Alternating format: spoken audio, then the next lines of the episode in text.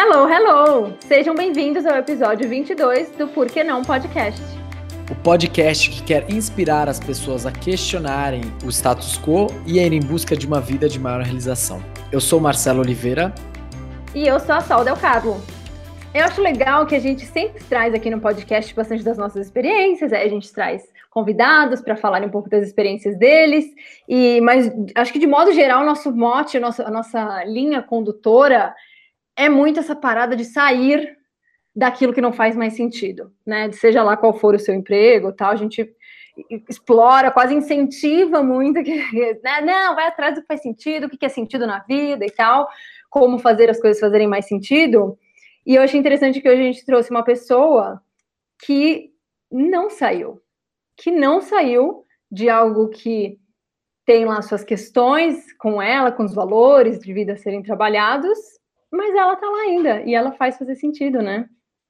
Sim, eu acho que é, é isso. A, a dinâmica de questionar, de buscar sentido, ela não necessariamente passa por, por sair da empresa, né? A, a nossa convidada, a Natália, que trabalha em RH, é, trouxe muito esse como esse questionamento funciona ali dentro, como essas questões, muitas vezes as dificuldades, o que acontece, brigas que você ganha, que você perde, mas como elas acontecem ali e como elas são possíveis ali. É, ela, se, ela se disse em alguns momentos pessimista, mas é impressionante como eu fiquei otimista depois desse episódio. Então, acho que tem muita coisa interessante aí para você que está numa empresa ou uh, trabalhando no corporativo ou qualquer ocupação, mas que realmente busca talvez mais sentido naquilo que você está fazendo hoje. E eu diria até que ela é realista. Eu me fiquei com a sensação, ela nem romantiza o negócio, com certeza ela não romantiza, mas é isso, ela diz o que tem que ser dito, na real, como é que foi, como é que é, como é que não é. E é isso, eu também saí, saí esperançosa, saí inspirada. Então, acho que ela trouxe um balanço bem legal. Bora que vamos? Partiu pipoca!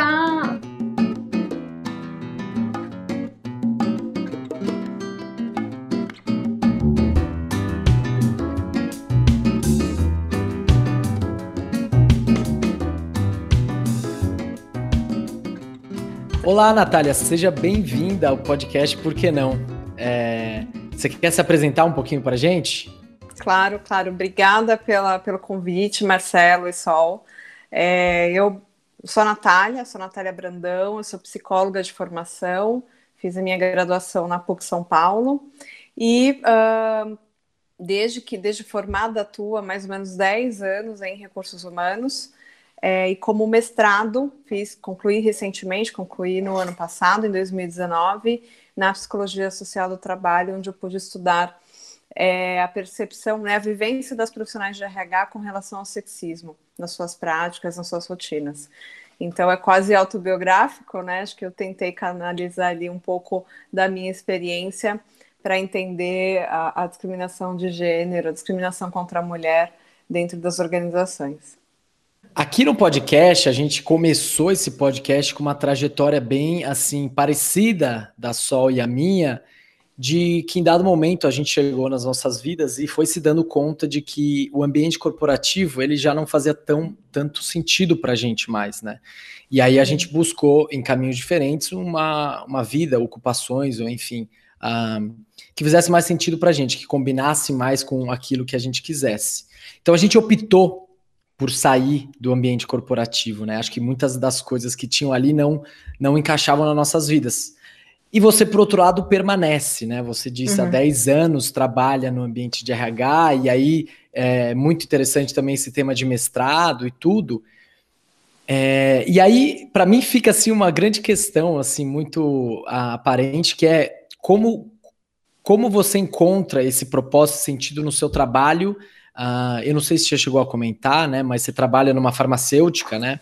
Isso. Então, co como a gente apresentou aqui várias, vários pontos do ambiente corporativo que não faziam tanto sentido para a gente, e, e, e, acho que você uhum. pode explorar um pouquinho mais eles e como isso casa com o seu propósito, seu sentido de estar tá ali e transformar uh, aquele ambiente. Eu não sei o quanto é, eu vou estar tá jogando um balde de água fria, mas eu vou dizer que casa não casa, tá? Então, é, eu acho que primeiro, é, claro, eu acho que as, as pessoas elas tomam decisões com base naquilo que, que elas têm de possibilidades, né? Eu tenho uma visão da, da bem materialista sobre as coisas, né? E, e, e, eu, e muitas vezes escolher o trabalho é um privilégio de classe, né? Eu acho que posto isso, é, eu, eu tive, né? Talvez eu não tenha tido esse privilégio de classe. Vocês são alunos de psicologia, já se formaram, enfim, pelo menos o Marcelo. E sabe que e posso te dizer que quando você se formar você vai o que a primeira coisa que você ganha é a felicidade da graduação, a segunda é a angústia de estar desempregado, né? Então, assim, o, o, o estudante de psicologia, ele passa aí por um, por um momento de uma, de uma grande construção de si, de que psicólogo você, de que caminho eu vou construir. E o estudante que não tem aí recursos né, vindos da família, que suportem esse período de dúvida, de decisão, é, ele vai trabalhar na primeira coisa que aparecer, né? É, e foi um pouco isso que aconteceu comigo. Eu lembro que eu entrei é, numa empresa também farmacêutica, bem, bem, bem menor, uma empresa, uma biotech, e era um contrato temporário. E eu pensei, bem, ok, vou ganhar o dinheiro e vou me refazer a partir daí. É, só que uh, acho que daí vem a questão né, do, do, do quanto. Aí vem a minha questão de escolha, né? que na medida que eu estive dentro, é, e eu venho de uma formação é, familiar muito. É, que meu pai sempre falou muito do trabalho de base, né? Meu pai foi é, sindicalista, meu pai uh, trabalhou, é, trabalhou numa metalúrgica, era da CUT, então o universo do trabalhador, sobretudo o trabalhador operário, né? É, era, era o que eu tinha dentro de casa. Então eu sempre tive muito respeito né? E muita, e muita admiração né, por, por esse trabalho. E aí eu percebi que, e claro que o trabalhador que eu atuava dentro de uma indústria farmacêutica de biotecnologia não era o trabalhador operário, era o trabalhador super qualificado. Era o trabalhador com formação médica, com formação na área de biológicas, mas é, eu via que uh, na minha atuação como recursos humanos, é, eventualmente eu tinha espaços para construção né? Então, claro, né? Talvez ali, se um dia alguém me perguntasse, né? Você trabalharia dentro de recursos humanos? Acho que a minha resposta imediata seria jamais, né? Ou não, voltaria, porque eu tinha tido uma experiência anterior, né? Num, como num, num, eu fiz, uma, eu fiz um colégio técnico e eu fiz um estágio técnico numa indústria é, de alumínio também, numa multinacional, e em recursos humanos, então eu já tinha tido uma experiência que foi muito bacana, porque tinha fábrica e tudo mais. Mas eu falei, não, eu acho que eu quero trabalhar na construção de política pública, minha ideia era ir para psicologia.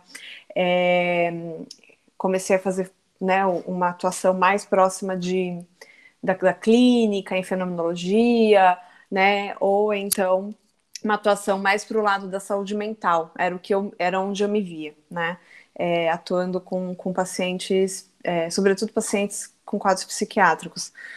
E, de repente, estava trabalhando em um recursos humanos, né? Então, é, acho, que a, acho que tudo, tudo que você vai vivenciando, acho que eu fui, né, usando até o termo da, da fenomenologia, eu fui ressignificando essa experiência. Então, é, nesse dia a dia, e claro, né, sem dúvida nenhuma, foi, e, e, e acho que é uma, eu tenho um amor, né, é, é, acho que as dores e amores da academia, né, a academia é onde eu, eu me realizei, né, fazendo mestrado, claro, mas ela é extremamente elitista, né? Então, assim, é quase impossível é, é, uma pessoa que precisa ajudar a família, não só se bancar, mas precisa ajudar a família, ir para um mestrado e ganhar uma bolsa de R$ 1.500 na cidade de São Paulo. Isso é inviável, né? Se ela tiver minimamente que sustentar, ela vive mal, mas ela sobrevive.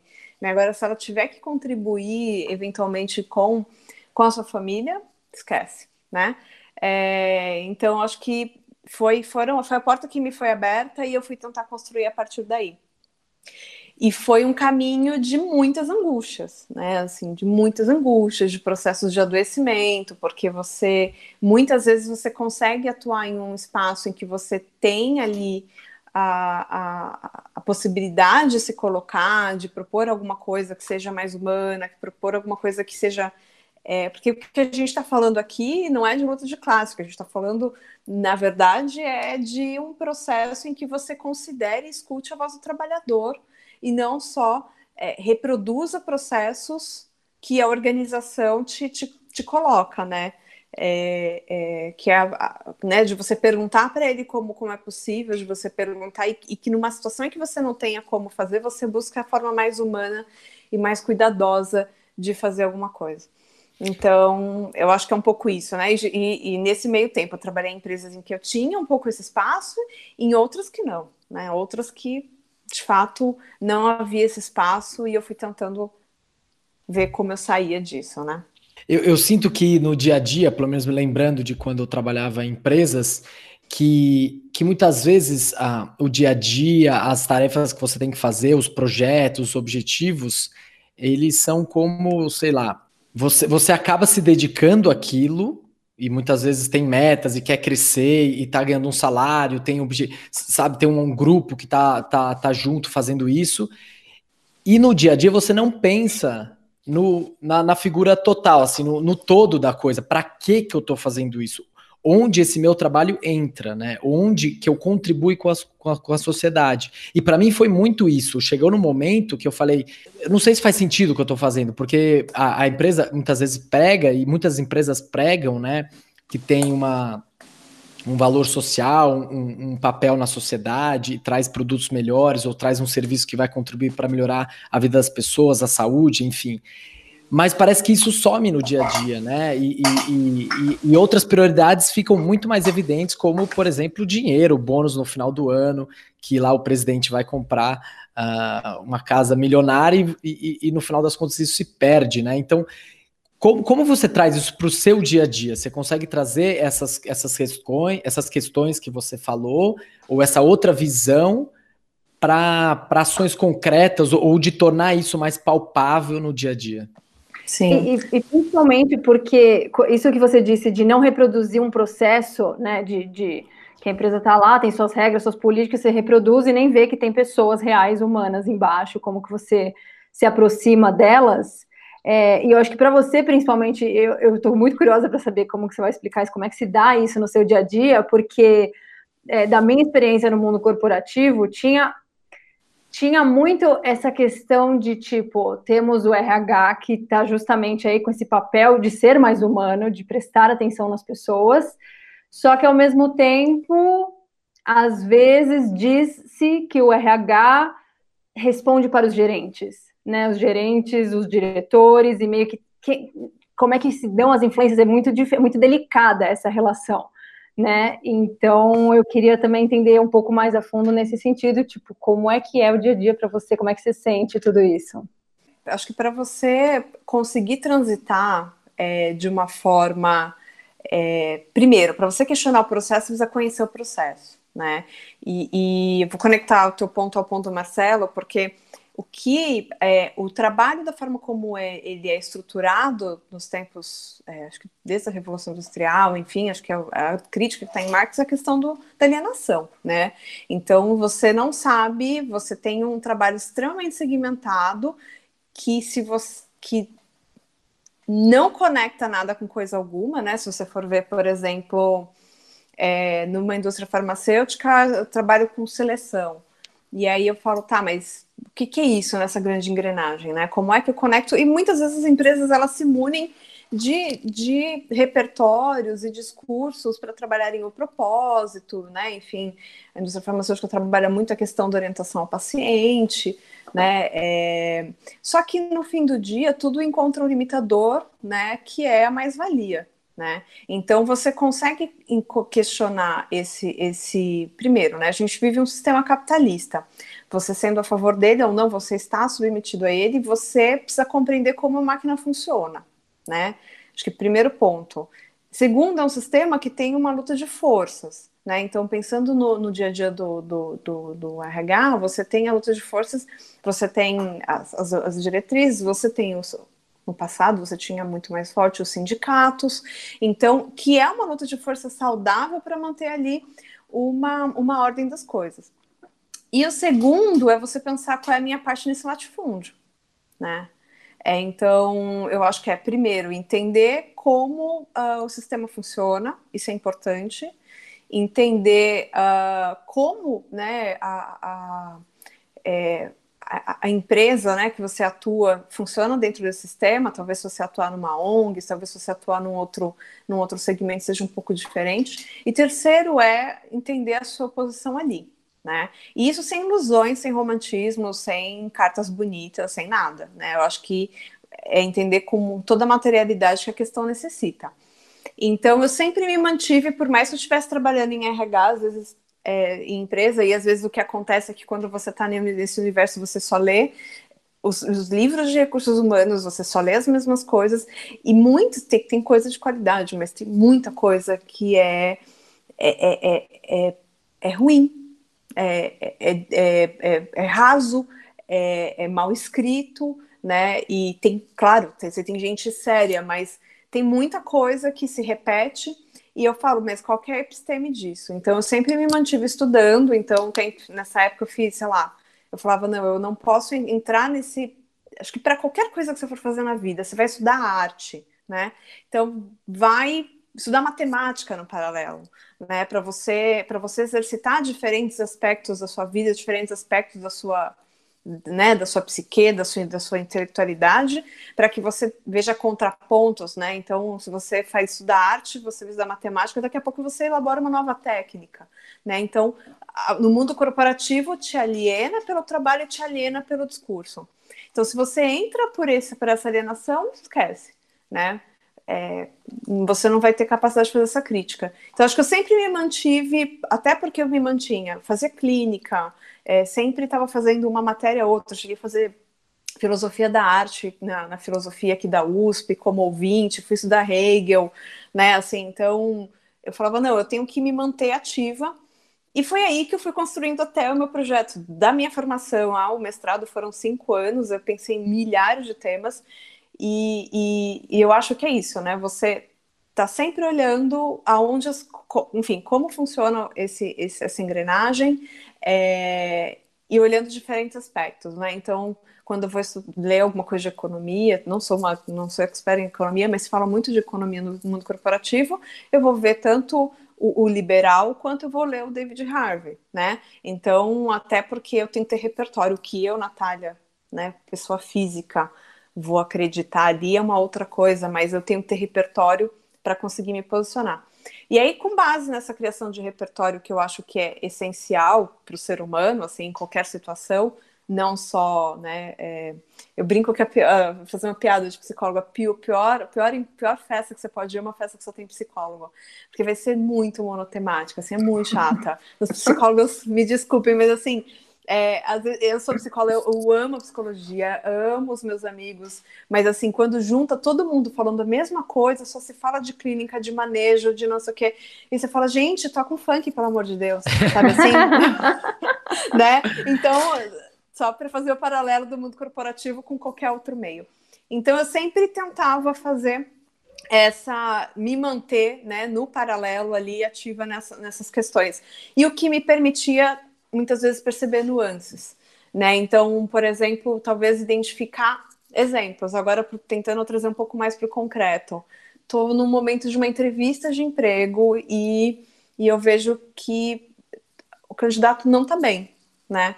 Então, até por conta da experiência clínica, fiz estágio em saúde mental, vi ali alguns sinais da boca seca do, da pessoa, falei, hum, pode estar tomando algum medicamento, não mantinha sequência de discurso. Muitas vezes eu, eu tentava finalizar a entrevista da forma mais respeitosa e mais tranquila possível, falando, não tem menor condição da gente avaliar essa pessoa nesse momento, né? Assim, eu já, já recebi candidatos que era claro que a pessoa estava num momento de surto, que ela estava no momento de tratamento, ela não conseguia manter, e as minhas anotações, inclusive dentro dos, do, do sistema e tudo mais eram: o candidato não tinha condições de avaliação. Sugiro que numa próxima situação reconvide e reavalie. Eu não colocava absolutamente nada que fosse contra aquela pessoa, né? E fazia o mesmo convite para a pessoa, para o gestor que estava do meu lado, né? É, então, no, no, no, universo prático, mas eu só conseguia perceber essa nuance é, porque eu estava o tempo todo tem, me tem, tentando, né, me esforçando para estar tá conectada com as diferentes coisas. É, e é isso, né? Vocês trouxeram alguma coisa que é muito é o, é o canto da sereia, o mundo corporativo, né? Então você tem o bônus e você fala, não, você acha que eu vou perder meu tempo aqui? Eu tenho 20 processos seletivos, eu tenho um candidato, sei lá, vamos colocar aqui 20 candidatos para o processo, tenho 400 candidatos para olhar currículo, você acha que eu vou parar para fazer isso?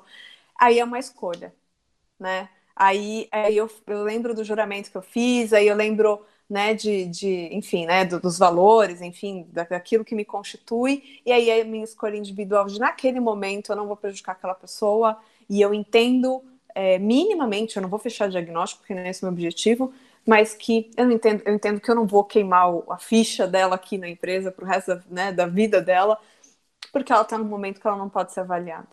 Né? Então, eu acho que. E, e, aí é você entender o seu papel e qual posição que você quer tomar diante desse todo, de todo esse subsistema. É... Aí sim, eu acho que é uma escolha individual.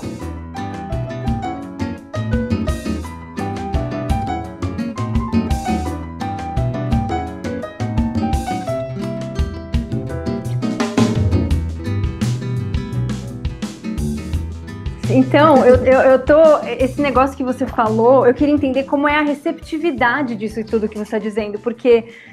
É assim, você é um ponto fora da curva para mim, maravilhosa. Isso que você falou de, de a gente estar tá no meio da fase de psicologia bottom funk, ou seja lá o que for.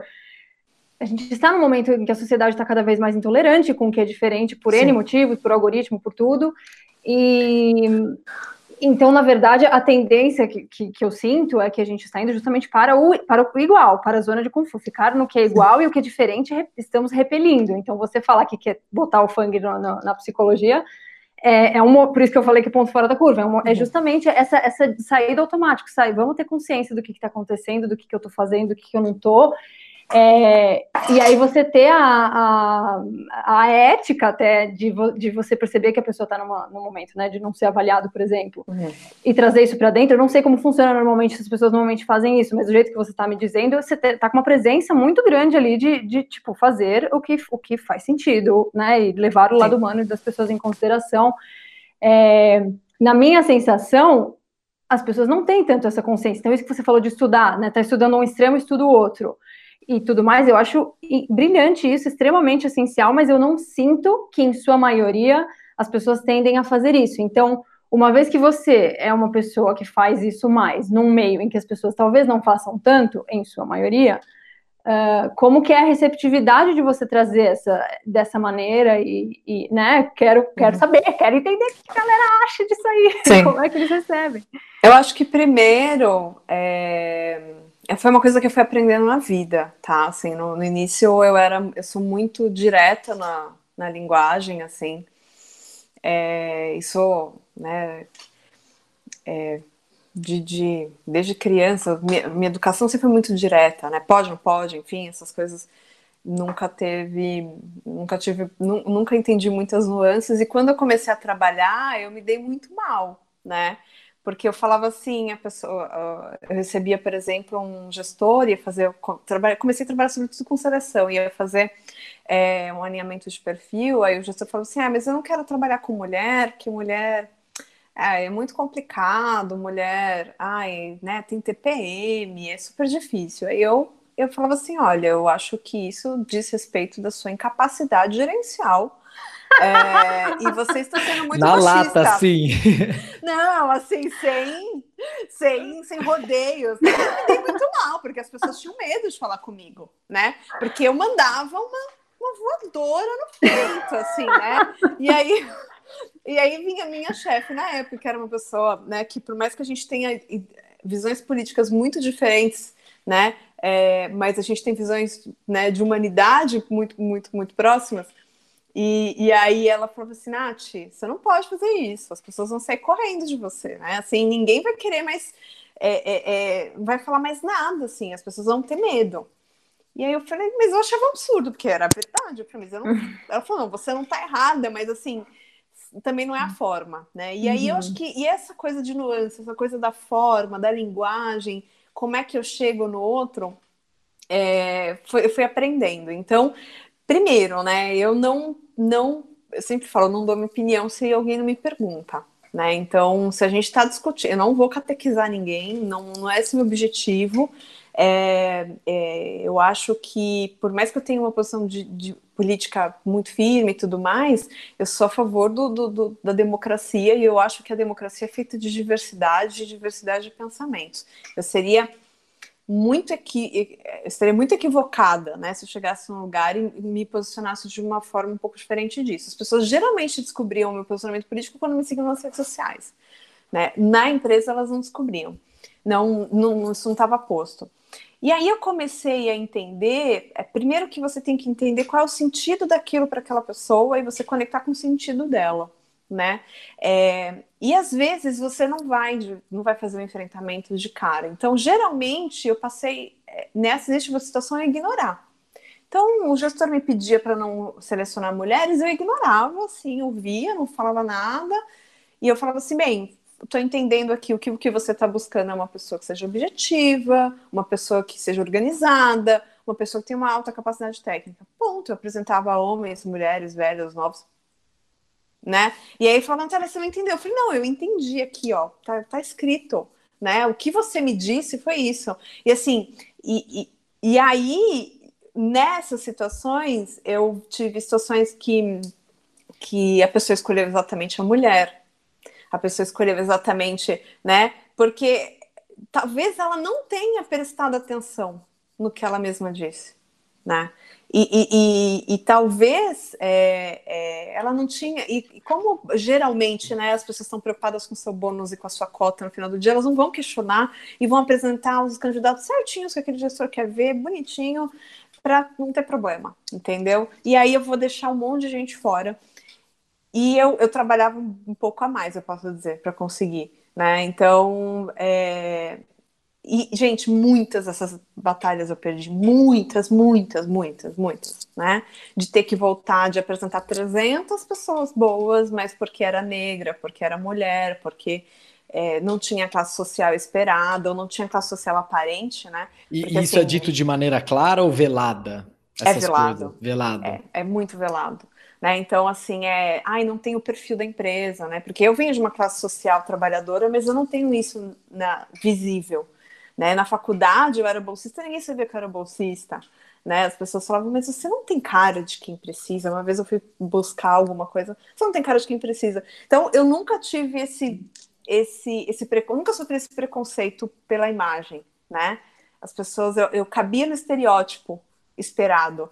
E quando a gente, quando eu apresentava candidatos que não cabiam naquele estereótipo esperado, é, ai não, não senti, essa pessoa não tem cara de estagiário. E eu falava, mas porra, o que, que é uma cara de estagiário, né? Assim, dentro de mim. E aí eu ficava assim, mas, né? E aí eu tentava usava, tentava desconstruir aquilo e falava com perguntas, mas o que, que você quer dizer com isso? E quando a pessoa não tem, né, não, não, não tem resposta, fica muito evidente a discriminação dela, né? E aí chegava, chegava momentos assim que você é, em que não tinham mais que, que argumentar. Né? E, e, e acho que é um, uma grande questão né, no mundo corporativo para essa questão de preconceito é que a decisão não é do de recursos humanos, a decisão é do gestor que está contratando. E eu podia espernear, eu podia fazer o que eu quisesse, chorar, bater na pessoa, não ia acontecer nada, a decisão é dele. Né? Ele não ia contratar a pessoa que eu estava apresentando. Então, dentro daquilo que. E eu acho que é isso também, a angústia, né? De que você não pode muito, você não tem a decisão, você não tem. Né, é, e talvez nem ele tenha decisão no final do dia, né? É, e eu acho que diante disso é, bem, vai ter uma batalha que eu vou conseguir vencer contra 10, 15 que eu vou perder. Então isso é um pouco angustiante. Mas a me, só, só a melhor batalha não é aquela que você ganha, é aquela que você reverte. Quando a pessoa se dá conta do que ela está fazendo.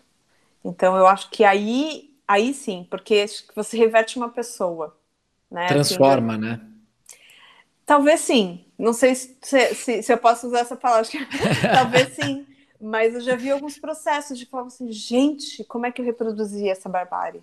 Né? É, e as pessoas são tão automático como é isso, tudo é tão alienante, né? Você vai, pega seu carro, você mora num apartamento, você pega um elevador, pega seu carro, vai para o seu, vai pro seu trabalho, você só vê você. Dirigir a coisa mais, mais individualista que exige, que existe, né? E eu falo isso até porque eu sou uma um ser humano horrível atrás do volante, assim.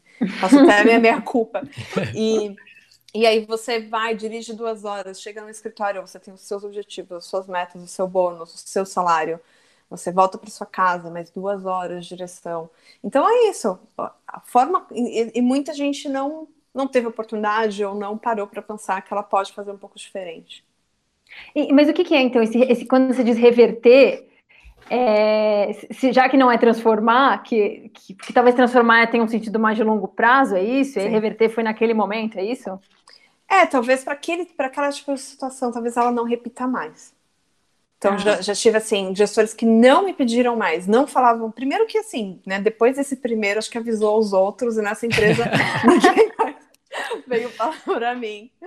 E, mas assim, é, é, sabendo que eu tinha esse enfrentamento e sabendo que eu ia ignorar, né? E aí quando você talvez e eu me fazia, eu usava a retórica do, do, discurso oficial da empresa a meu favor. Então eu pegava ali o código de conduta e anexava no e-mail, uhum. né? Assim, ninguém me questionava. Mas assim, mas, e aí algumas pessoas de fato se davam conta no processo, né? Que elas iam perder uma pessoa muito boa, etc., por uma, por uma crença, né? A gente pode chamar assim, é, que, que, que né, estava gerando uma discriminação, e que a partir dali ela era mais aberta a ver tu, outras pessoas e tudo mais. Então, por isso que eu falo que é uma pequena, uma pequena mudança. Mas é, é, assim que a gente muda o mundo, né? Não precisa fazer a revolução inteira sozinho. Total, eu, eu super acredito nisso. Tipo, cada uma dessa, dessas 10 a uma que você conseguiu, tipo, meu, é isso. Você tá aí fazendo sua parte, a sua responsabilizar, responsabilidade na desordem da qual você se queixa, né? Da qual Sem a gente dúvida. se queixa. E, e, uma coisa só que também, quando você falou de, de que as pessoas estão focadas no, no salário delas, no bônus, não sei o quê, então elas não vão ficar questionando muito é, a, além da angústia de perder algumas batalhas, você sentiu que você foi de alguma maneira penalizada ao longo da sua vida por essa por conta de, de fazer as batalhas que as pessoas não fazem porque elas estão focadas no salário? Muitas vezes. Muitas vezes. Eu já cheguei a ser demitida, né? Assim, de, de, de. Caramba! É, de, enfim, empregos menores, assim, porque talvez logo no início, né? É, e que a pessoa falava, não, mas eu não te contratei para vir aqui fazer isso, Questionar. contratei para motivar as pessoas, exato. E eu falava, mas como é que você quer que eu fale de motivação se as pessoas trabalham em cadeiras de plástico? Então a gente vai ler NR, a gente vai ver se é o trabalhador, né? Assim, uhum. é, você veio aqui para promover motivação, motivação é o fim disso, né? E, e, é isso, não, você não fez o que eu te pedi, eu te pedi para trazer alguém patético para as pessoas darem risada né? E, e aí, é, eu acho que então, sim, né? Talvez eu tivesse tido outros, e, assim, quando você trabalha numa. Existem estruturas e estruturas, né? É, corporativas. Quando você trabalha numa estrutura muito muito inflada, uma estrutura assim dessas é, multinacionais, você lida com muitos egos, você você ser uma pessoa questionadora te, te tira de alguns holofotes, né? Então, você travar algumas brigas, depois as pessoas vão até por educação ou até mesmo para não ficar feio diante da área de compliance, vão falar: não, parabéns, Natália, pelo seu posicionamento. Mas aquela promoção não vai ser sua, aquela movimentação não vai ser sua, você vai morrer nessa cadeira. Uhum. E, e, de fato, né, por algum tempo, é, por algum tempo, passei por isso, né? E foi até por isso que, de alguma forma, é, sentindo e aí você é vista como. É... Ai, como é que é? Fala, tem umas palavras muito interessantes. Tem postura corporativa, né? Assim, então, o que seria isso? Ai, né? postura. Né? Ah, essa postura, é. que preguiça, deusa. É. Sério. Não, é, é, terrível, assim. Eu falo, nossa, mas o que que acontece, né? Eu dancei um hip hop aqui, o que que aconteceu, né? Assim, que eu quebrei, que protocolo foi quebrado, né? Mas é isso, é essa essa provocação no momento que você não deve, né? Essa, essa coisa do, do, do silenciar. Até fazendo um paralelo, eu tô, eu tô assistindo aquela, aquela série The Crown, né? Sim. É, e, nossa, é muito interessante. É, E eu, eu, na verdade, comecei a ver por causa dos corgis. Eu adoro corgis, então. Ai, meu Deus é, do céu! É, eu vou. Não, devem ter muitos corgis. Mas é, falam. Tem, tem uma coisa que se repete muitas vezes, né? Que a posição da rainha não é saber, não é questionar, é silenciar. E no mundo corporativo isso acontece também, né? Para você poder fazer o trânsito político necessário, muitas vezes você silencia, né? É, você precisa silenciar. E eu aprendi a silenciar um pouco, né? Sobretudo naquelas batalhas que eu via que eu não. Acho que agora talvez eu saiba escolher um pouco melhor, melhor o como, o momento. É, mas sobretudo naqueles, né? É, tem ambientes que você não vai ter nunca esse momento. Esse momento nunca vai chegar, né? Então você vai entrar muda e sair calada. E acho que o meu melhor ano, assim, a minha melhor avaliação de desempenho foi o ano que eu decidi silenciar. E, e claro, né, não consegui 100% das vezes, porque teve momentos que assim não, não dava mesmo, é, mas que de fato que de fato é, que de fato foi melhor avaliado. E teve até um episódio assim de, de, psico, de, de somatizar mesmo o sofrimento, eu perdi a voz. Eu saí da empresa, Caramba. eu perdi a voz, eu não conseguia falar. Eu não conseguia falar e eu fiquei desesperada. Eu perdi a voz, né? Assim, foi uma reunião extremamente difícil, extremamente por conta de um posicionamento que eu tinha feito muito sutil, não era nada muito impactante, assim. Só um, um questionamento, isso virou um escarcel e absurdo e eu não conseguia falar. Eu tive febre, enfim, vômitos seguidos, enfim. Tive que eu morava sozinha, chamei uma prima para ir me ver. Depois de sei lá, uma hora que ela estava na minha casa que a voz foi voltar, assim, eu fiquei umas três, quatro, cinco horas, não lembro direito, mas um, um período razoável sem voz. E eu pensei, pronto, né? Tô tendo um AVC, sei lá o que, que eu pensei, mas não, né? Acho que você não vomita quando você tá tendo um AVC. mas foi uma somatização muito grande desse, desse embate, né? Então, Chakra laríngeo. É, é, é, é, por aí.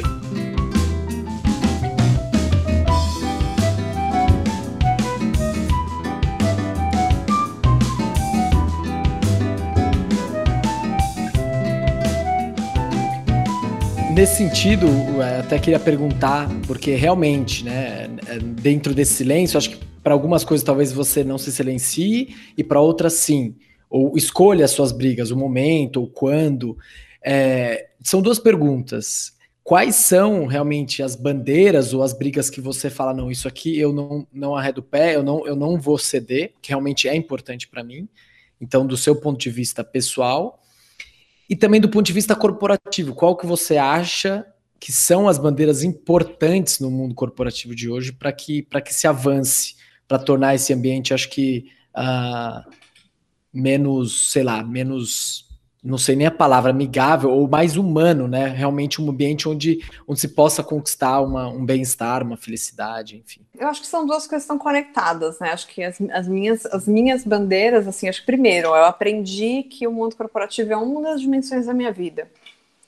Então, é, eu posso ter uma militância em N outros lugares. Então, uma das coisas que eu percebi, por exemplo, no mestrado, é que as pessoas tinham baixíssimo conhecimento sobre o que era o feminismo eu não vou chegar na empresa e vou começar a catequizar a galera lá com a Bíblia da Simone de Beauvoir, entendeu? Eu falei, não vai ser legal isso. Mas eu falei, não, vou fazer um grupo de estudos, a princípio com as minhas amigas de né, estudos feministas, vamos ver Simone de Beauvoir. Né, que ainda é uma feminista branca de classe média, falou assim, não vamos começar muito heavy, não, vamos né, fazer uma coisa mais mais, mais, mais elementar. Eu acho que Simone de Beauvoir ela, ela é muito ela é, ela é elementar para qualquer feminista, independente de. Eu gosto da Freud na psicologia, assim, eu acho que Simone de Beauvoir está mais ou menos por aí. É, então, primeiro, as minhas lutas pessoais eu, eu tento expandir para outros espaços, né? Às vezes é a questão da família, às vezes é a questão, às vezes é meu ambiente privado, das minhas amizades, é, enfim, né? É, às vezes ela, ela vai para uma militância, vai para alguns espaços. No ambiente corporativo, fui, fui aprendendo a ler uh, o que importa, né? E, e, e traduzir aquilo para o que importa. Então, acho que hoje a gente vive uma grande. Primeiro, né? Eu, eu consegui sair de uma área de seleção, que era uma coisa que eu fazia bastante tempo, gostava, porque eu acho que eu sempre lia, lembrava muito Dé e Cleia Bose, né? Então, das, das, histórias de vidas. Então, eu, eu era impressionante. Eu entrevistava oito pessoas um dia, mas eu me apaixonava por oito histórias diferentes. Então, sempre fui, né? Então, era, eu via com, sempre com muito respeito, claro, cada uma delas. É, mas, uh, mas eu queria ir para uma área mais de atuação. Acho que ali na, na seleção falei bem, acho que aqui eu tenho um espaço muito limitado, eu não consigo fazer novas construções. E aí acabei mudando para uma empresa diferente, em que eu, eu, sinto um pouco mais, vamos dizer assim, né? Você tem um pouco mais de abertura. Claro que você tem um escopo ali, tem estratégia de empresa e tudo mais, não é o meu palco de, de militância, mas é, é, uma empresa mais científica, uma empresa em que você traz é, conhecimentos fundamentados, você tem espaço, né? Não necessariamente você é ouvido porque você é um diretor ou porque você tem um cargo X, mas você é ouvido pelo que você tem a dizer. Então, isso é, é, eu acho bem bacana. E, e aí eu fui trabalhar com treinamento, desenvolvimento e diversidade e inclusão. Né? E, e nessas, nessas duas amplitudes, primeiro que uh, a coisa do treinamento ela tem um, uma história muito ruim, né? Assim, de exatamente é, adequar a mão de obra de uma forma cruel, né? Eu falei, bem, eu acho que o treinamento ele pode ser também para ampliar. Então, essa coisa de que eu trouxe de que, poxa, se você estudar artes, faz matemática, você faz, né, estuda matemática, faça artes, eu tentei trazer para o treinamento. Então, é, é, trazia, sei lá, uma sessão de choro para a galera entender, trazia música, teatro, facilitação gráfica, pintura, enfim, para abordar alguns temas e permitia, e aí compartilhava algumas coisas, enfim, era uma forma de tentar ampliar ali o repertório, né? Antes de entrar numa discussão e tentar ampliar um repertório, isso tentei fazer algumas vezes. E uh, até, né, acho que dentro o mestrado entrou na minha vida porque eu precisava elaborar algo que eu vivia e que eu não conseguia elaborar no meu trabalho. E, e eu terminei o mestrado vendo uma mudança dentro das organizações com relação à forma como se trabalhava a diversidade. Eu brinco que eu terminei o mestrado com ele defasado, né? Porque uma das minhas críticas, e ainda bem, né? Uma das minhas críticas é que os, os, os, comitês de diversidade e inclusão eles não articulavam histórica socialmente as questões. Então vamos falar de negros. Ah, eu vou trazer aqui a, a, a Condolessa, não sei das quantas. Tá, muito legal saber da história dela, mas onde se articula com a história da luta negra? Cadê a questão do racismo? Tem um monte de coisa que você vai, passa uma maquiagem ali, um blush e tal, vamos, vamos tocar, estamos falando de diversidade. Não é isso. Né? Então, eu falava, a gente tem que trazer as discussões é, é, que a academia se, se, se debruça tanto tempo para as organizações. E uma, uma, semana antes de depositar, eu fui para um, eu vi um curso de letramento racial numa, numa empresa que eu estava vendo é, que eu estava conhecendo o programa de diversidade, não era a empresa que eu trabalhava. Falei, mano, né, era uma historiadora, uma historiadora que eu já tinha lido, e eu falei assim, nossa, agora, né, agora, e, e, e as, as, era, era incrível a, o, que isso provocou, a, a, o, a, o, conhecimento provoca nas pessoas, né? Tinha gente se sentia constrangida, falava assim, sabe aquela sensação, meu Deus,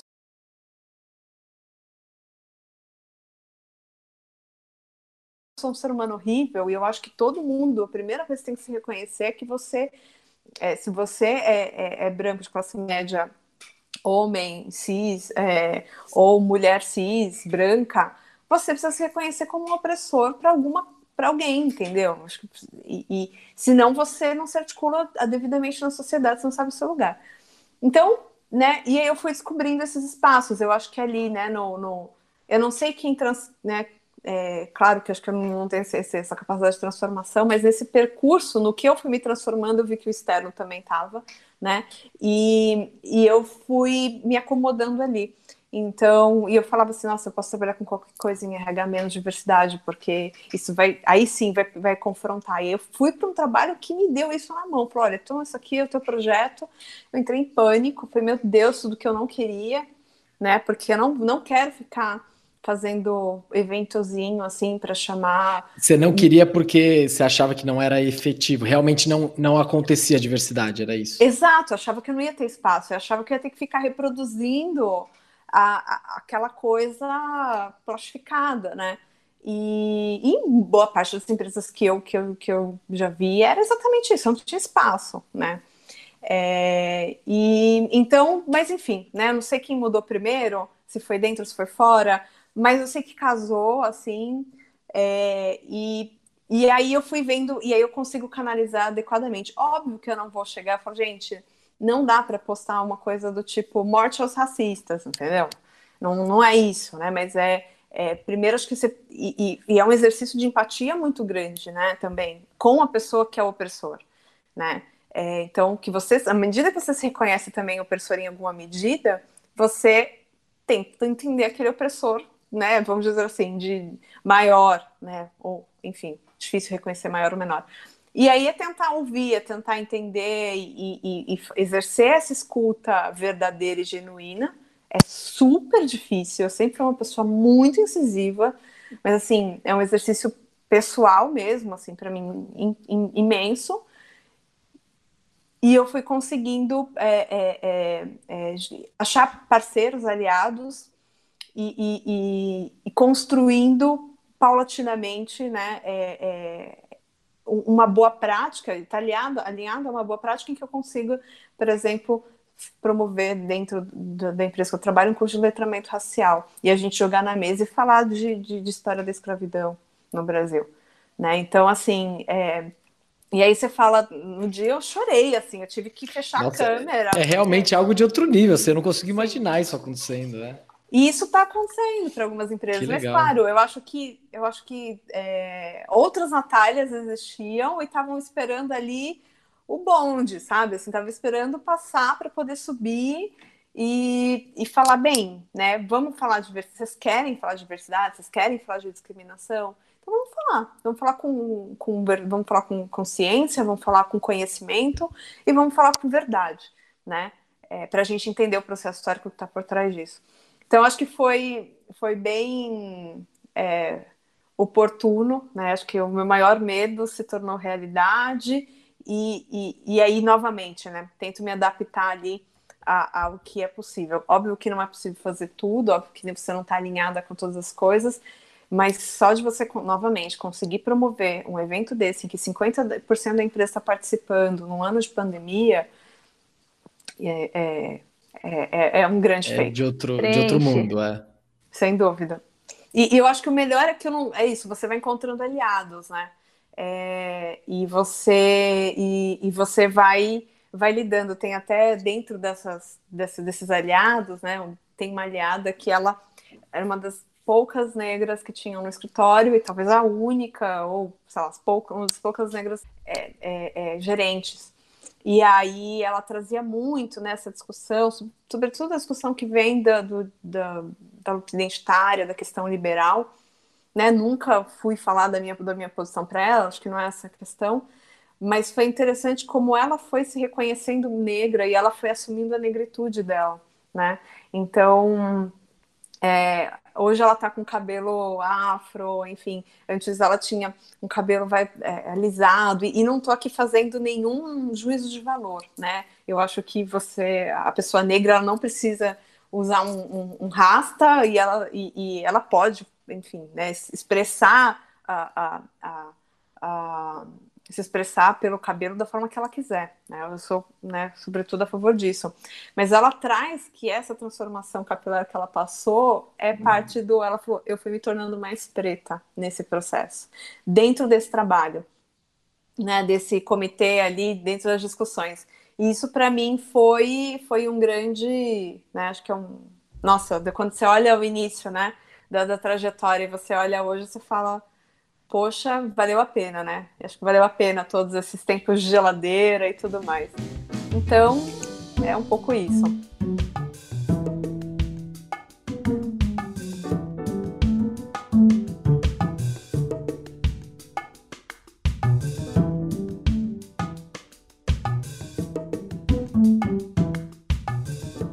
Meu, eu fico muito, muito maravilhosa. Eu, tipo, a, a, as, eu achei muito interessante que a, as sensações que eu fui, que você foi me passando conforme você foi falando, ao mesmo tempo, durante essa história toda que você está contando, eu fiquei um pouco desesperançada e, e senti a, a, dificuldade e a dor e a angústia no começo, falei, meu Deus.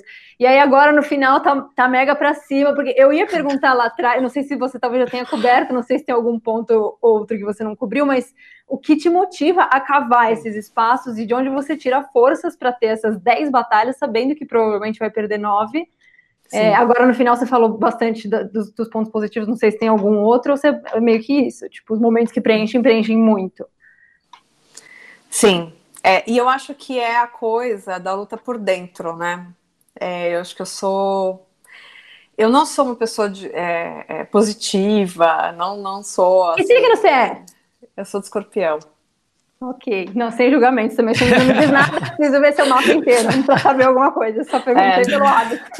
É, o, o mapa, é, não, eu acho que eu sou uma pessoa muito cética, na verdade, né, eu, eu já tive um passado extremamente religioso, tal, quase fui freira, enfim, muitas coisas aconteceram. Isso pode ficar um dia para um outro, né? Um outro. Outro podcast. É, outro, é, outro, é outra história. E eu, eu me, me, descobri muito cética, né? Então, de tudo, assim. E o cético é aquele que pode ser. Eu não, eu não desacredito, né? É, eu coloco que, bem, pode ser que exista, pode ser que não exista. Quando eu lembro quando eu fazia estágio na psiquiatria, tinha alguns pacientes que falavam, bem, eu tenho a, a, telepatia, eu tenho o poder da telepatia, e eu acreditava nele até que a gente conversava um pouco, eu via que ele não estava adivinhando meus pensamentos mesmo, eu falava, bem, então tá, vou, vou seguir aqui como é que eu ajudo ele dentro do quadro psiquiátrico. Mas assim, eu nunca, é, assim, de total não descrença, mas assim, é possível. Eu acho que tem uma coisa que é um pouco narcísica da gente achar que a gente pode saber de tudo, né? De, de eu afirmar. É, eu não, eu nenhum julgamento com quem consegue fazer isso. Eu não consigo fazer isso, eu não consigo afirmar que existe Deus, eu não consigo afirmar que não existe. Eu falo, bem, se ele existir, ele tá vendo o que eu tô fazendo. Né? Se ele não existir, também não vai mudar o que eu vou fazer. Então, é um pouco é um pouco a forma como eu vejo as coisas. Então, eu nunca fui de muito romantismo e de muita ilusão para nada, nem no trabalho. Só que eu acho que essa materialidade me trouxe a dureza né, da, da consciência do, do, lugar que eu estava, da minha limitação. É, não acho que a gente que a gente é, é, implode o capitalismo, não, não é isso. Mas eu acho que eu consigo, é, talvez, né, numa possível abertura, se tiver uma oportunidade, eu quero estar tá lá e eu quero estar tá pronta para garantir que uma pessoa foi teve uma demissão decente, respeitosa, que ela não foi julgada no processo de entrevista, que ela pôde aproveitar alguma oportunidade. E eu, alguns momentos, algumas janelas que aconteceram isso, eu pude estar lá, eu pude fazer aquilo que eu, que eu acho que tem que ser feito. E eu acredito talvez se tiverem mais pessoas pensem assim, mais janelas vão se abrir, mais pessoas podem ser beneficiadas. E a gente não precisa viver essa coisa tão canibal que é o mundo corporativo. Né? E eu falo do mundo corporativo, mas o mundo acadêmico eu passo uma coisa muito semelhante, né? Porque para o mundo acadêmico eu também não sou, eu também não me encaixo. Né? Então, é, eu lembro até hoje, né, que né, dentro dos meus amigos de esquerda, você vai lá, tal, a festinha dos psicólogos, nananana, e alguém olha para você, aquela pessoa super bem abastada de vida, mas que ela é, é militante, ela olha para você e fala assim, é, a gente está falando de política, tudo mais, de nananã, capitalismo, marxismo, não sei o que. Ele fala, o que, que você faz? Fala, eu trabalho em RH. A pessoa fez uma cara, assim. Mas você, aonde? Foi numa indústria farmacêutica. Já aconteceu da pessoa virar as costas e me deixar falando sozinha. Assim, sabe? Eu falo, nossa, mas como você é coerente? E aí eu falei assim, ah, coerente é você, né? Filho de industriário, né? Assim, eu que não é fácil, operário. Né? É, eu falo, então tá, né? Então, mas é isso, eu acho que em ambos os espaços, né? Eu acho que foi isso, né? Como eu não pertencia a nenhum deles, eu acho que foi isso que me fez olhar, falar, não, mas deixa eu escutar o outro também para eu ver, né? Não pertencendo a nenhum deles fez você caminhar muito bem entre eles, né? Eu tive liberdade, é, é, talvez eu acho que foi isso que me deu a liberdade e, e, é isso que me reafirma. Hoje eu fico, né? Acho que hoje eu não tenho mais essa crise, eu tenho N projetos, eu espero viver, sei lá, o mínimo para conseguir viver todos esses projetos, né? Eu quero um dia ser professora, eu quero fazer outras coisas, é... mas estou bem, né? Sou feliz no que eu faço, sou feliz com o que eu faço. Hoje, e é isso, eu sou super privilegiada, assim, super privilegiada, pensando em todos os lugares que eu já trabalhei, eu tenho um gestor que que, que me escuta, eu tenho, sabe, enfim, eu tenho o ambiente que favorece isso, e eu acho que por outra forma também, eu, talvez eu aprendi a ser ouvida nesse ambiente, né? Então, tem sempre os dois lados. Impressionante que durante você foi falando várias coisas e em dado momento eu até me vi trabalhando em RH novamente. Eu falei, nossa, eu quero fazer isso que ela está fazendo. Quando você falou do evento que vocês fizeram, letramento racial, e aí tudo, eu fiquei imaginando isso acontecendo. E aí realmente você fala, putz, para isso vale a pena viver, né? Para isso vale a pena trabalhar uhum. e me doar e estar tá aqui, né?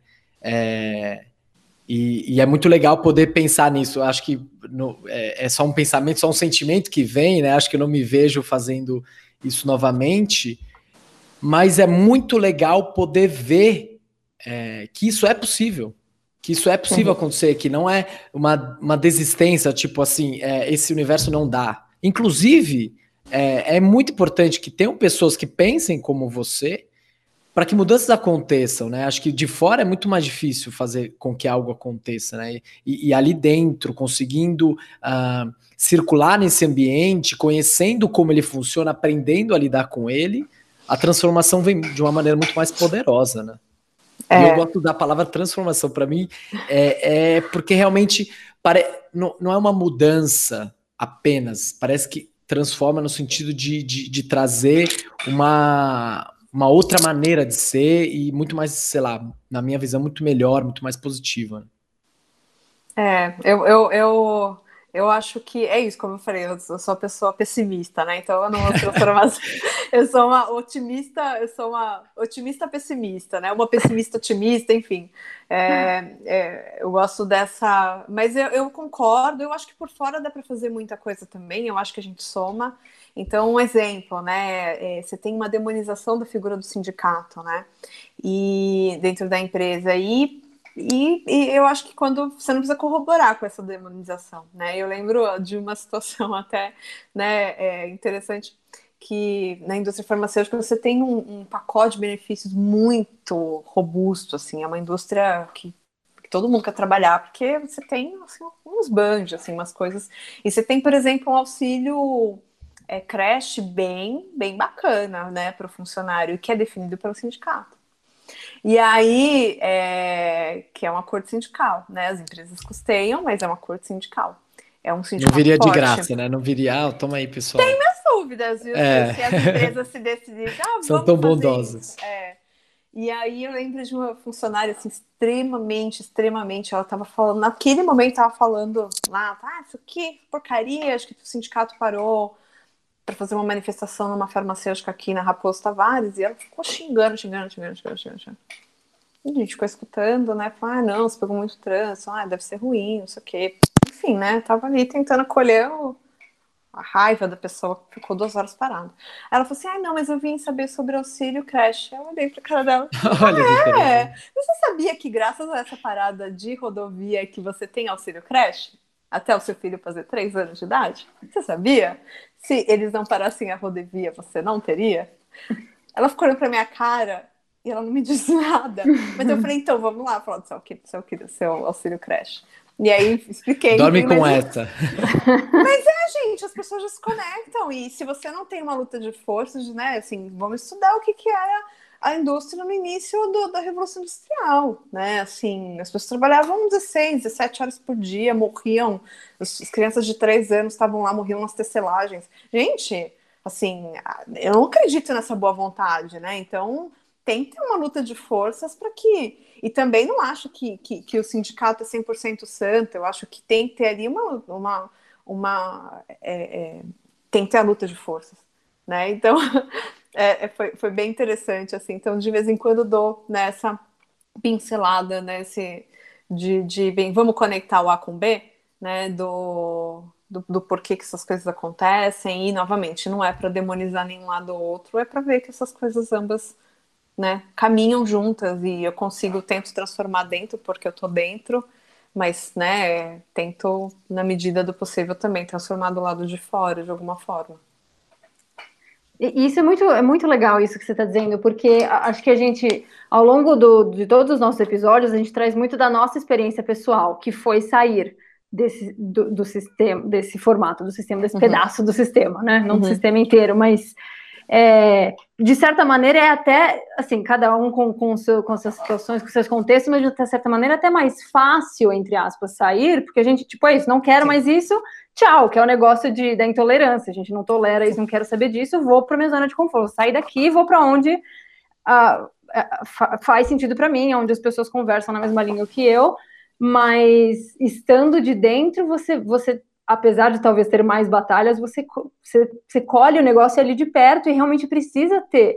Isso que você falou de, tipo, a gente chega reclamando do trânsito, reclamando do sindicato, é, é muito, assim, tá, tá, tá dentro, tá arraigado na gente o, é. o, automatismo das coisas, tipo, não acho nem que as, a maioria das pessoas não faz nem por mal, é não ter consciência de, daquilo, tipo, precisa de você falando, então, já parou pra é. pensar isso aqui? É, é muito legal, enfim, tô, tô viajando aqui porque eu acho que que isso, isso, isso ajuda as pessoas que, que às vezes pensam que, tipo, puta, como é que eu vou, vou largar de tudo? Isso aqui não sei se faz sentido. Como fazer fazer sentido, então, né? É muito a maneira que você olha, e acho que a sua visão de mundo que você está trazendo é como você está escolhendo olhar, como você está escolhendo encarar e lidar com essa realidade e fazer a sua parte estando dentro dela, né? É. Então, é eu acho que para mim foi uma questão de sobrevivência, Sol. Assim, eu por muito tempo eu não tinha opção de sair, né? Talvez hoje, sei Você lá, falou. 10 anos de formada, pode ser que eu tenha.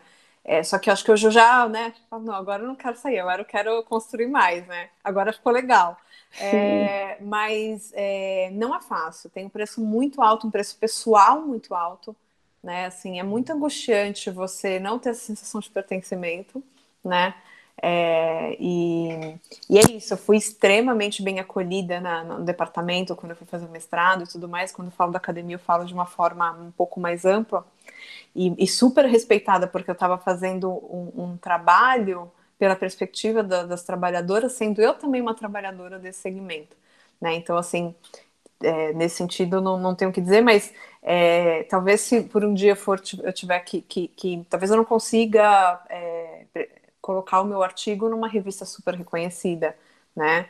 Porque é isso, eu não sou uma pura acadêmica.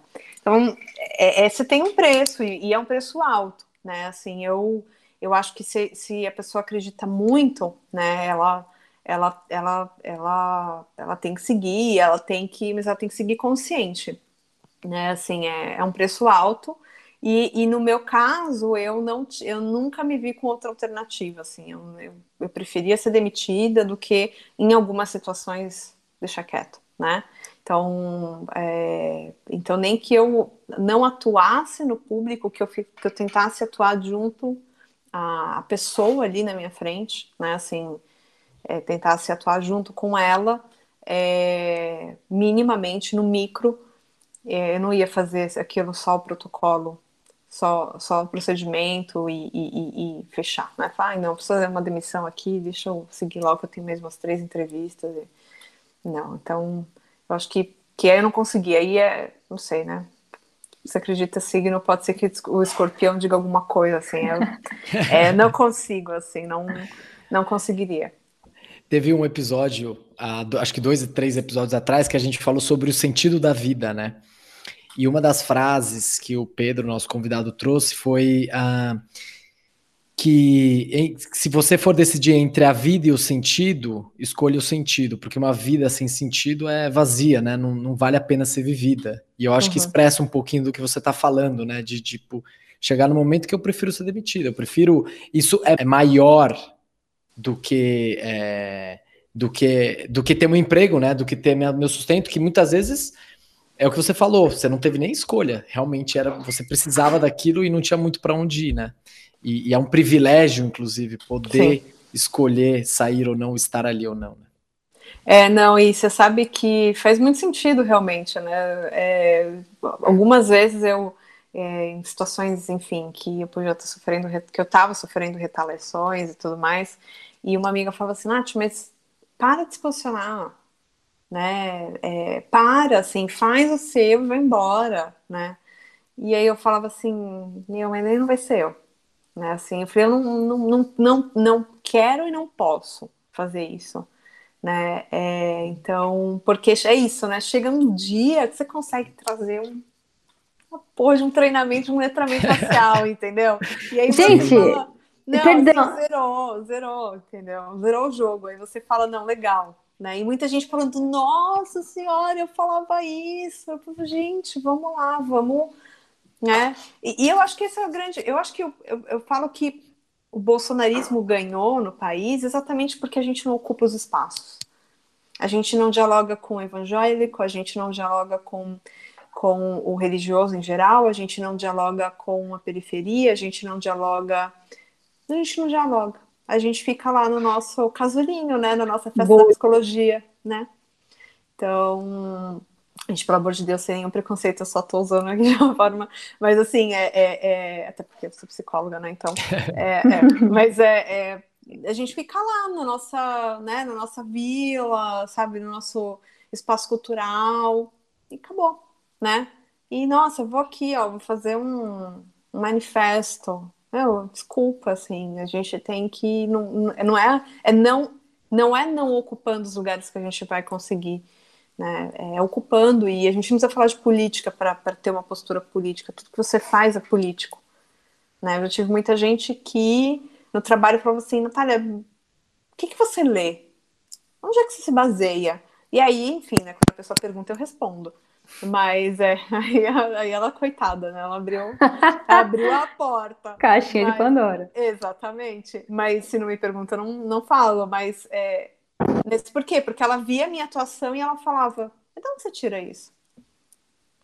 É, acho que o nosso, o, nosso, o nosso ato é mais político do que o nosso discurso. Acho que é isso Sim, que a gente tem que aprender. É. Isso que eu ia dizer, essa pergunta ela não vem do nada, né? Ela vem baseado em ações que você está tendo e a pessoa observa, ela vê uma outra possibilidade de, de ação, de ocupação daquele espaço que, que chama atenção, né? É diferente.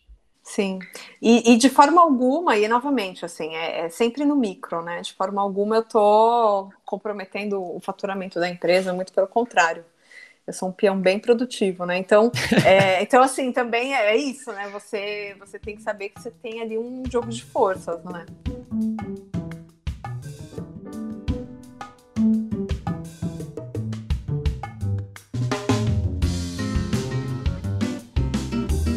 Tá bom esse papo, né, gente? Vim aqui eu fazer minha passeata com a minha plaquinha, pedir o apoio, um voto de vocês no nosso Por que Não Apoiar, nosso sistema de pagamento. Mentira, é nosso programinha de ajuda nós aí, vamos passar chapéu. É isso aí, a Solecita quer fazer uma barricada aí para fazer greve, como o sindicato, a Natália estava falando, mas a gente está querendo falar para vocês novamente nosso Por que Não Apoiar, nosso clube de apoiadores que para a gente é super importante. É um, é um espaço que a gente quer construir com vocês de muita troca para discutir temas, assuntos, perguntas, possibilidade de convidados e coisas desse tipo. É, para além do podcast, né? Para além das nossas gravações e trazer todo esse papo, todo, todo esse conteúdo para, os, para o episódio em si. E como você faz isso, hein, Sol? Como o nosso ouvinte pode contribuir com a gente? Por uma plataforma que se chama PicPay. Maravilhosa, verdinho o logo dela ali no aplicativo. Você pode buscar por arroba porque não podcast. E aí vai aparecer nós lá, e aí você coloca absolutamente qualquer valor que você quiser contribuir para a nossa jornada de por que não. Exatamente. Se você preferir, pode também ir pela nossa, pelo nosso link na bio, lá vai ter o por que não apoiar. E nos apoiando, você vai entrar no nosso grupo de Facebook, vai participar como melhor amigo de, do nosso Instagram e aí poder ver uns bastidores, algum, algum conteúdo extra do nosso podcast, além de contribuir para esse conteúdo maravilhoso que é que estamos fazendo, estamos muito felizes em fazer. Acho que é isso, né? Acho que a gente já pode tirar a barricada da estrada e já liberar o trânsito para a galera continuar ouvindo o podcast. O que, que você acha? Bora voltar para a Nath, então. Essa história do, da nossa vivência ser política só tá caindo essa ficha para mim recente, bem recentemente, assim, bem recentemente. É, até fala, já falei disso com o Marcelinho, de tipo, ai, não, puta, eu não gosto de política, eu não entendo nada disso. E, tipo, recentemente tá caindo pesada, a ficha tá caindo a, a o negócio inteiro de moeda, porque não, não, não dá. Tipo, chega uma hora que não dá mais. A partir do momento que você tá, começa a criar consciência, perceber, e, e militar, e, e, conversar, e empatia, entender, chega uma hora que não tem como. Não tem como, precisa se entender mais a fundo, precisa se é, ir atrás, que nem se for ler, pesquisar, fuçar, e até por conta disso, eu aproveitei, eu, falei, eu vou, eu ia perguntar isso no final, depois eu falei, não, eu preciso interromper e perguntar, gente, perdão da ignorância, o que é letramento racial? Letramento racial é uma metodologia para abordar é, a questão racial de uma forma historicizada, né? Então, e aí, quem, os historiadores me perdoem se eu estiver sendo rasa na minha explicação ou equívoca, mas é, é você articular histórico-socialmente o racismo, né? Então, como é que a gente aprende na escola a questão, né? É, como é que a gente, que a gente aprende na escola? A gente aprende na escola que chegaram os portugueses, aqui tinham índios, alguns morreram, a gente não aprende que eles foram assassinados, alguns morreram, falam que é de doença, né? Que também foi, né? Mas não, não só a gente aprende que teve a escravidão, que as pessoas foram escravizadas, é, que teve a escravidão, né? Não que elas foram raptadas, escravizadas, isso também acho que é uma nuance que a galera deixa passar. É, e acabou a escravidão. Acabou, não se fala mais. Então, assim, o que aconteceu com essas pessoas depois? Para onde elas foram? Quais foram as escolhas políticas que direcionaram é, é, é toda uma população à marginalização? que não foi à toa, né? E aí a gente entra nesse, a gente entra muito aí, você vai vendo a história, você já vai para o Estado Novo, né? Você dá tipo um salto, a República, Estado Novo, não sei o quê. E cadê as pessoas negras? Cadê aqueles escravos que foram libertos? Né? Para onde eles foram? E aí, é, e aí você também tem, além dessa, dessa história, você vê é, a questão com a representação do negro na mídia, com a representação do negro no cinema, né? Então você tem todo um, um trabalho de fato profundo para entender o racismo, não é? Não é isso, né? Chamar uma alta executiva que é negra e que não desmerecendo isso, pode ser interessante, isso pode inspirar muita gente. É, mas é, você não articula historicamente. O estrutural, né? Tipo, esse, o racismo estrutural, o que, que é? Estrutura veio de onde essa estrutura veio, né? Como se é. formou. Exato, exato. Uhum. Exatamente. Inclusive trabalha termos, né? O que, que é racismo estrutural, o que, que é racismo institucional, né? O racismo interpessoal. E assim, eu tô aprendendo horrores, né? É, eu que, enfim, falava, achava que sabia algumas coisas, gente. Você se conhece ignorante cada vez que você se aprofunda. Então, né? Então, assim, para mim tem sido muito interessante, né? Isso aí, ó. Escorpiane, isso aí. ó, tá vendo? Veio ser aqui, profunda, veio ser profunda, aprofundar e transformar essa bagaça aqui. É Exato, ó, é um pouco isso, a vontade de virar mesa, mas aí a gente sabe que não vai, não vai ganhar assim. Então, Vamos achar as outras formas, né? É, eu acho que gosto muito, fiquei muito feliz de saber, né, que vocês quiseram. que, acho que essa frase aí do Marcelo até pensei em voltar para RH, né? É, não que eu tô recrutando ninguém, não é nada disso, mas, é, mas eu acho que a, a, gente é isso, a gente precisa ocupar os espaços, né? Uhum. É, a gente precisa ocupar os espaços. Eu tenho, sei lá, eu ganhei até por conta da minha trajetória uma, uma certa aversão à religião. E aí eu falei, não, eu preciso parar com isso, né? É, é, no encontro do outro, é na alteridade que a gente constrói, não é na, na segregação, né? Como a gente vive, como você bem pontuou no início, as redes sociais, elas estão conduzindo toda uma sociedade extremamente segregada, né? Eu não tenho nenhuma divergência na minha rede social, né? Magicamente.